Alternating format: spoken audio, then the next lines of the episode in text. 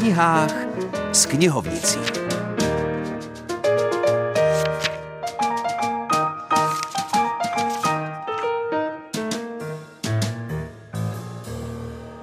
Hezké nedělní odpoledne je tu poslední den v roce a poslední vydání naší knihomilné rubriky s letopočtem 2023. Já jsem Filip Černý a vedle mě je knihovnice Helena Chrastinová, která si pro dnešek připravila knihu, ve které čtenář může prosvištět několika desetiletími českobudějovických dějin.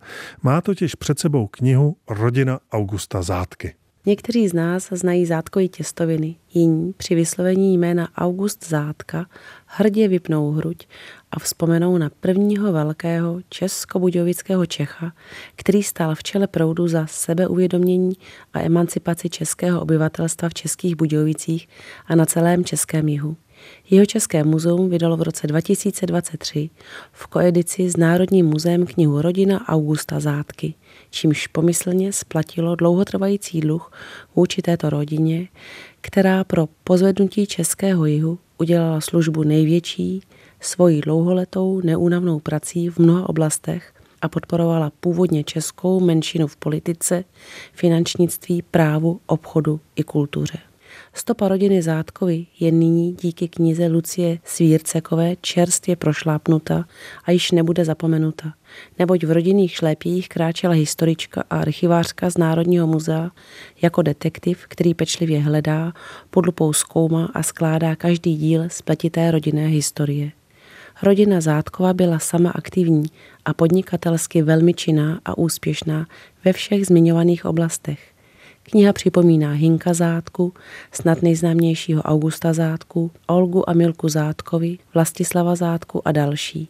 Tři generace této rodiny pochopitelně hluboce ovlivnili různé spolky a hlavně silně působili na chod samozprávy, dříve ryze německého města, ve kterém Češi dlouho hráli druhé housle a až díky hlavně Augustovi Zátkovi si vydobili více práv a prostor k podnikání, více ohledů v sociální politice a začali se více projevovat v kultuře díky neúnavné spolkové činnosti a střádání peněz a sil na významné počiny, jako například Českobudějovický pakt, založení Českobudějovické záložny pro české střadatele, matici školskou podporující české školy.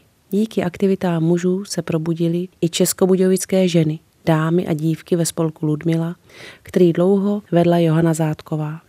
Krásně vybrané fotografie dotvářejí představu, jak žila rodina v soukromí. Samozřejmě, že i vztahy v rodině se někdy zkomplikovaly, ale to je při tak širokém působení zcela pochopitelné.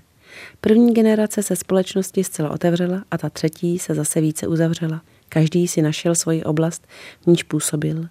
Lucie Svírceková prostudovala celou rodinnou pozůstalost uloženou v Národním muzeu a s dalšími dokumenty z jiných archivů se pokusila vytvořit plastický obraz způsobení této rodiny. V knize je také řada zajímavostí z rodinného života. Třeba kam si jezdili zátkovi odpočívat, jaké lázně navštěvovali, s kým se stýkali a do čeho investovali vydělané finance i jaké úmysly se jim nesplnili. Kdyby do toho mohl národnostně zapálený August Zátka z hůry nějak zasáhnout, Jistě by si alespoň přál, aby si knihu přečetl každý jeho Čech. A u jeho českých knižních typů zůstaneme i nadále. Antonína Pelíška, dlouholetého jeho českého novináře, který v posledních letech je mimo jiné rovněž autorem rozhlasových fejetonů na naší stanici, asi nemusím nějak blíže představovat. Tonda letos vydal svou nejnovější knihu. Jmenuje se Dlouhý most podle Českobudějovického mostu přes Vltavu nedaleko výstaviště a i když ji nakladatel označuje jako historický román, tak mi autor prozradil, že v ní zpracovává především vlastní rodinnou historii. Koreji. No, dá se říct, že je to tak 80% autobiografický příběh. Odehrává se to na pozadí mojí babičky, která tragicky skončila v koncentráku, kdy zemřela. A já jako dítě, když jsem se dověděl ten příběh, tak jsem tak pátral, nebo jsem byl zvědavý, jak to vlastně byly všechny ty okolnosti. A i potom je jedna linka tady té novely. Vlastně na předsádce je i korespondák, který právě posílala z Terezína. No, zůstalo mi po ní několik takových artefaktů, například korespondenční lístky a pak nějaký takový suvenýry z Terezína. Eh, ona se dostala nejdřív do malé pevnosti v Terezíně a o to ještě mohla psát, ale pak přišel, to byl nějak podzim 44, před koncem roku přišel lístek z Ravensbrücku, že je tam přestěhovaná a že už nejsou hodný prostě žádná korespondence nebo balíčky. A o té době jako už o ní nevíme. Co tento osud udělal s vaší rodinou? Mluvilo se o tom otevřeně? No právě mluvilo se tak utržkovitě, jo, protože já jsem to jenom chytal, jako tak, když se bavili příbuzní tedy o tom. Vím, že tam vždycky kolem toho figurovala nějaká žena, eh, sousedka, která ji údajně udala kvůli tomu, že moje babička byla taková řeká, vždycky jí jako varovali, že moc mluví jo, v této době. No a ona jí nějak jako tenkrát vytkla, že nosí ten německý kroj, když už bude konec války.